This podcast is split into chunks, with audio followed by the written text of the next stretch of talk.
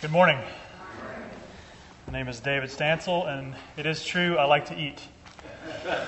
As a matter of fact, uh, I'll be pretty motivated to get through this sermon because I'll be, due my, I'll be due for my third meal at 11 o'clock. So, 11's is um, first breakfast, second breakfast, and then 11's is, you know, comes after that. So, anyways, now it is really a joy to be with, with you today. I really uh, always enjoy uh, being here with you. Uh, I am uh, an assistant pastor at Resurrection Williamsburg in Brooklyn, and it was a, a joy to find out that you guys are um, great minds think alike. Uh, you guys are going through the Psalms this summer, and so are we. And so uh, it is my joy to, uh, to, to come to you today. I always enjoy being here because uh, I just see God at work in your midst. Hearing from Mark and Leslie, and even just hearing the little bit of uh, the trip from Belize earlier, um, God is at work in your midst, and I see it. So be encouraged. Um, we're going to uh, go to Psalm, Psalm 46 in a moment, but first of all, here what, I want you to stop what you're doing. We come into this, these doors uh, uh, every Sunday, um, and we have frenetic lives. Many of us are here, are here uh, maybe we try to get away from our frenetic lives, but we have frenetic lives where we are living at a fast pace and right now, maybe you're like me, you're either rehearsing what's happened this past week, maybe you're rehearsing even what's happened uh, on the youth, youth trip, maybe you're rehearsing what's happened even this morning, or you're thinking about uh, the week to come. You're thinking about all the tasks that you have to do, because that's what happens. Uh, as human beings, uh, we often just kind of get in the uh, pace of life that's around us in our context, and uh, we begin to go at a fast pace and what I want to invite you to do this morning is I want to invite you to slow down, even to stop. to stop what you're doing, stop what you're thinking, um, and I want to invite you into this moment. Normally, what I would do right now is I would ask you to take your Bible out, uh, but I want you to just not even do that. I want you just to stop and listen. Because what I'm going to do is I'm going to read the psalm. Um, and I know many of you probably like to have this, the, the passage out, and you will in a moment in front of you. But I just want you just to listen. I just want you to listen to the psalm being read um, as I read it here in a moment. I want you to stop and I want you to receive the reading of the word. And you're welcome to do whatever you want. If you want to, want to close your eyes, if you want to just uh, continue the posture that you have right now, whatever posture it is that, that allows you to receive the word, I want to invite you to stop and to receive the word as it is read. Psalm 46. God is our refuge and strength, a very present help in trouble. Therefore, we will not fear, though the earth gives way, though the mountains be moved into the heart of the sea, though its waters roar and foam though the mountains tremble at its swelling. There is a river whose streams make glad the city of God, the holy habitation of the Most High. God is in the midst of her. She shall not be moved. God will help her when morning dawns. The nations rage, the kingdoms totter.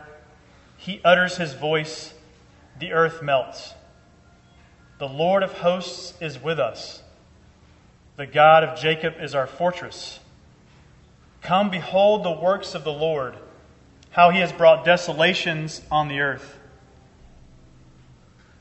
He makes wars cease to the end of the earth. He breaks the bow and shatters the spear. He burns the chariots with fire. Be still and know that I am God. I will be exalted among the nations. I will be exalted in the earth. The Lord of hosts is with us. The God of Jacob is our fortress. Let's pray together.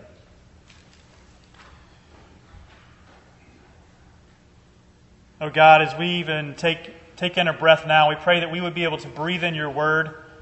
We pray that we would be able to receive your word. We give you thanks for this morning that you've gathered us together. We give you thanks that you've called each and every single one of us here and that you know us by name. We give you thanks that you have made us in your image and that you want us to know you. We give you thanks that you are a God who is always opening up your arms and ready to give yourself to us. All we have to do is receive you.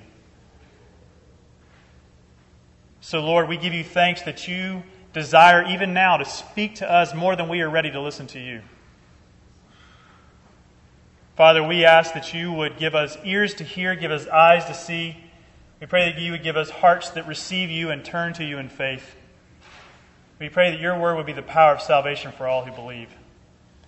We pray this in Jesus' name. Amen. Now I want to invite you to, if you are able to, uh, open your Bibles up to Psalm 46, your Pew Bibles. And I want to uh, ask you to continue to give your attention to this psalm over the next few moments. To be in this present moment. Um, one of the reasons I guided you through this exercise of stopping um, and receiving is because that's the nature of the Psalms teach us that. They teach us that we are and the, really the whole Bible teaches us that we're called to be people who receive the work that God has already done for us on our behalf. That we're, our, our nature is to want to do, do, do, do, do, but God has already done the work for us in Jesus. And we are called to be people who receive that work from Him by faith. St. Augustine tells us that our hearts are restless until they find rest in God. And what happens is that we end up getting in this pace of life where we are uh, trying to, to work ourselves into, I don't know what. I don't know what it is for you. We're trying to work ourselves into a certain identity or a certain um, status. And God said, and St. Augustine reminds us that, that our hearts are restless until we find our rest in God. God who has done the work for us in Jesus. And in order to find our rest in Him, we have to learn to stop. We have to learn to stop and receive to stop what we're doing, to stop our work, and to receive what God has done for us. And that's really what I want us to do in this psalm and what I want us to see in this psalm. I want us to receive Psalm 46 in this present moment. And that's the big takeaway. The big takeaway, I'm going to give it to you right now, is from Psalm 46. You heard it read earlier. The psalmist reminds us Be still and know that I am God. And I want us to actually walk through this psalm together I want us to walk through that together during this sermon to be still and to know that I am God. And I'm going to talk about two things in order for us to do that. I want to talk about two things in order for us to learn to be still and to know that He is God. I'm going to talk about chaos and I'm going to talk about order. And I want to ask you to think about chaos chaos in our life, chaos in, our, in the world around us. And I want to ask you to face the chaos and I want to ask you to embrace the order, to face the chaos that makes us restless, that makes us afraid. And I'm going to ask you to embrace the order that God brings. So, first of all, let's talk about chaos, to face the chaos. I'm going to ask you a question What makes you restless? What makes you stay up at night? What's kind of turning in your mind, even as, as it, right now in the, in the pew, as you're, as you're sitting there? What, kind of, what causes you to kind of stir a little bit? What causes you to kind of increase your heart rate or maybe increase your breathing. Look at me at verses 1 through 3. Verses 1 through 3, this is the psalm gives us a picture of the worst chaos that could possibly happen. The earth gives way. The mountains are moved into the heart of the sea. The waters roar. The mountains tremble. The psalmist gives us this picture, the worst image, uh, image that we can imagine. I don't know much about science, but I do know one thing. I do know what the second law of thermodynamics is. Do you know what the second law of thermodynamics is? I'm going to show off a little bit here. My knowledge of the, the one thing I know about science is the second law of thermodynamics is that everything turns from order to chaos. That's the one thing I learned in college. Kids, learn more than I did in college about that, but, but that's the one thing. Second law, second law of thermodynamics. Everything turns from order to chaos. Just think about your living space. You don't have to work to make it dirty, right? It just happens. You just, it just happens, right? You're like, how did you walk into your room, you walk into your kitchen? How did this happen? How did this mess get here? You have to work so hard just to clean up every day, right? That is the second law of thermodynamics. Everything turns from order to chaos. You don't have to try to make things dirty. It just happens unless you clean and organize. And that law seems to be at work not only in our living space, but it seems to be at work in every area of our lives, right? When you think about your relationships, it takes work to bring order to your relationships, or else if you don't put in work, it just turns into chaos, right? You think about your, your own career, your own vocation, right? Everything turns from order to chaos. No matter how much you try to order you try to bring, it just t- keeps turning right back into chaos. Or we can think about not only our, our work or our relationships, we can think about our world right now. We can think about um, things that are, you know, the youth trip. I'm sure that you, many of you who went to Belize, you saw some beautiful things, but I also heard of many things that you saw that were chaotic, right? That were chaotic at your, on your trip. Look at verse 6. The nations rage and the kingdoms totter. This is what makes up our news that we rage against each other and the chaos is in our world. It happens, I mean, you read about it yesterday in the news, right? In Charlottesville, Virginia. It's a perfect example of the chaos in our world. The fact that there is racism in our world, and that racism is wrong, and it brings chaos, and it brings godlessness. There's chaos in our world. The kingdoms totter, the nations rage, and it is chaos that is happening in Charlottesville because of the racism that's there. It's on our news. It's all you have to do is pick up a newspaper or go to the news channels and you see it, right?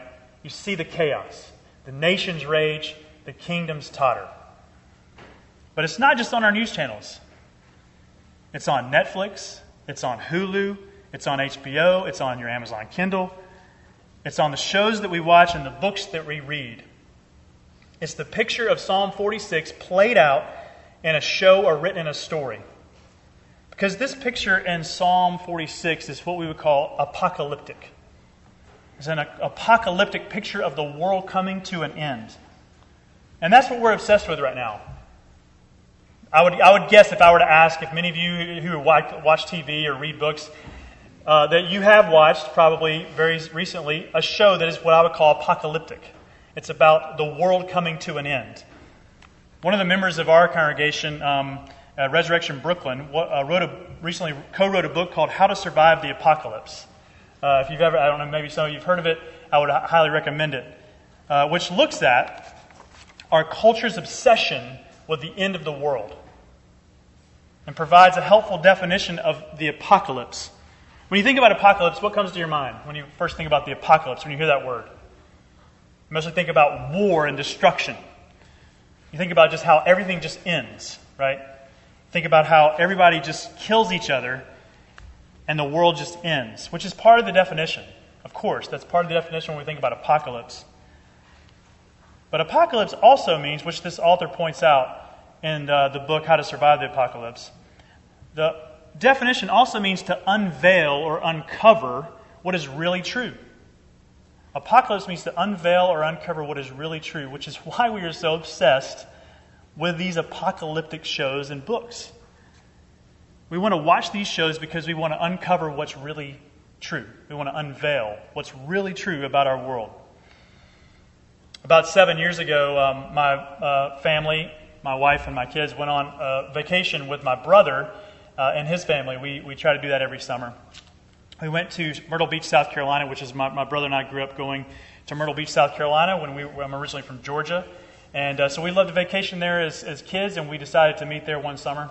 And our kids were much younger then, so we were, uh, you know, going about our, our, routines, trying to get our kids in bed uh, on the, one of the first nights of, of our vacation. And my brother said, you know what? I'm going to go run to the local grocery store, and I'm going to pick out a couple movies. After we get the kids down, we'll watch the movies. And what we normally do is we like to get, you know, like a comedy, something funny, something just to relax, you know, kind of take it easy. So my brother goes to the grocery store while we're getting the kids down, and he comes back. And he says, Okay, I got, kids are down, right? Yeah, the kids are down. Good, okay. So I got picked out a couple movies for us. One of these movies, it seems like it's a really good movie. It's about a father and a son. It's called The Road. We sh- I think it'll be really good. So we turn on this movie, The Road, and um, it's not a comedy. It's an apocalyptic movie about the end of the world. My brother thought it was going to be a nice, easy show about a father and a son, kind of a feel good story. It was all but that. the road is an apocalyptic story where the sun no longer shines. And this father and son are two, the, two, the, two the last people left on earth, and they're trying to survive. The sun doesn't shine in this movie at all. And it was alarming to me. I, I, I, I couldn't hardly sleep at night. The next morning, fortunately, I, I woke up and uh, it was my time to take my daughter out for a walk at like 5 a.m. We went out to the beach, and the sun rose. Did you guys know this? The sun rises over the ocean, and I was so happy. I've never been happy to see the sun rise in my life because of that movie. That movie, the world, the, the world was gray. There was no sun, and I, it just it, it got to me. And the next morning, I was just thanking God that the sun has risen. I had never had so much more joy in my life than the sun rising that morning. See, I, want, I wanted to see the sun so badly because I don't want to. I don't want chaos to win. When, you, when we, we watch those shows, right? When we read those books and we think, apocalypse, chaos wins. The world is just gray. The world just ends. What's going to happen? Right? We don't want chaos to win. We want the sun to rise. We want there to be light in the world. We don't want darkness to win. We don't want chaos to win. And that's the reality that we're trying to, when we're trying to uncover is we're trying to ask the question, does chaos win? Will it win? And that's the, pre- that's the question that's present in our world right now. When we look out, when we read the news, and when we see the reality, not just on shows, but we see the reality, so is chaos going to win? Is chaos going to win in Charlottesville? We, we really are asking that question. We don't want that. We don't need that. The real chaos in our lives and the real chaos in our world, it frightens us. It can frighten us. It can frighten me. And it sure seems a lot of the time when we look at it that chaos is going to win. But this Psalm 46 reminds us, it shows us that we can actually, we don't have to run from the chaos. We don't have to ignore it. We can call it what it is. We can say, this is chaos. This is wrong. And then we can learn what God speaks to us about the chaos. The Bible tells us that we don't have to turn away from it, we don't have to be afraid of it, we don't have to deny it. We can face it. And we can face it because God has and will bring, He's brought order and He will bring order and His rule into the world. So that's the second thing I want to talk about. We can face the chaos because God has brought the order. And we are called to embrace the order. So that's the picture that Psalm 46 gives us. It's not just apocalyptic but it's also what we call escal- escal- uh, eschatological. Eschatological. I promise I did go to seminary. eschatological, um, which is a word that means uh, it, it's like what happens at the end of the world. What happens at the end? It, but when you even hear that word, when it's spoken correctly, when you hear that word, it's a little warmer, right? Apocalyptic just sounds dark. But the, the word eschatology, eschatological, actually brings a little bit warmth. It's not uh, what you think about with, warm, with war and destruction. Eschatological is more like peace. Look at verses 4 and 5 with me. It is a picture of a river running through the city of God to make everyone glad. And God is there, and the city shall never be moved. This is a picture of peace at the end of all things. Look at verse 9. Wars cease, the bow is broken, the spear is shattered, the chariots are burned with fire. In other words, destruction itself is destroyed. That's why Jesus came into this world. Jesus came into this world to destroy death and destruction. And he did. He did on the cross. He took on destruction himself. He was destroyed so that destruction could, could be gone forever. He died so that death could be no more. Friends, that's the good news of the gospel. The good news of the gospel is that Jesus has come and he has brought his rule into this world, his order into this world through his death on the cross. But not just his death, through his resurrection. He has been raised to new life, and that is the rule and order that will win, that has won. That's what this psalm is talking about. At the end of all things, God is going to make bring peace. There's going to be a river. God is going to be there. God is our refuge and our strength. This is the reality that is told about God through this psalm. And it's a reality that we can hold out hope for at the end. We can say that's what's going to happen. But it's not just something that just we're trying to grasp for at the end. It's something that we can live in light of right now. It's not just something we say, oh, yeah, okay, I hope that happens. I can't wait for that to happen. That is true. That's what it means to have hope. But it's also a reality that is at work in our world right now. God has come in the person of Jesus, and He has brought His rule and He has brought His order. And that work is at work is working in our world right now. That, that peace and that order. He is a very present help in trouble. He is with us. The God of hosts is with us. He is our fortress. In other words, He is present and He is powerful now. Now. You can take refuge in Him now. In the midst of the chaos in your own life, in the midst of the chaos in our world right now. Not to hide from it, no, rather to find rest and abide in His peace and order. And this is where we get the takeaway right here. God has already done this work. What happens is we see chaos and we in the world, or we see order, we get afraid. We either, we either run from it or we want to kind of work to change it, which is all good, but we have to put it in its right place. And this is where we look at verse 10 with me. God says, Be still and know that I am God. And which I, when I hear that, the first thing I think about is, you know, I want to go to a quiet place. You know, it's, it's been nice to go come to uh, the Hamptons, to come here, to go to the beach and to think, oh, I just want to sit by the ocean, I want to be still and know that He's God. And that is true. That's what this psalm does talk about. There's a personal application here. But the personal application comes after the cosmic implication. Because what God is doing is He's talking first and foremost to the entire world. He's not just talking to you and me individually to say, Go and be still and know that I'm God by the beach and sit by the ocean. That's true. But first of all, I want you to see that this is talking about a cosmic implication. This is a cosmic command.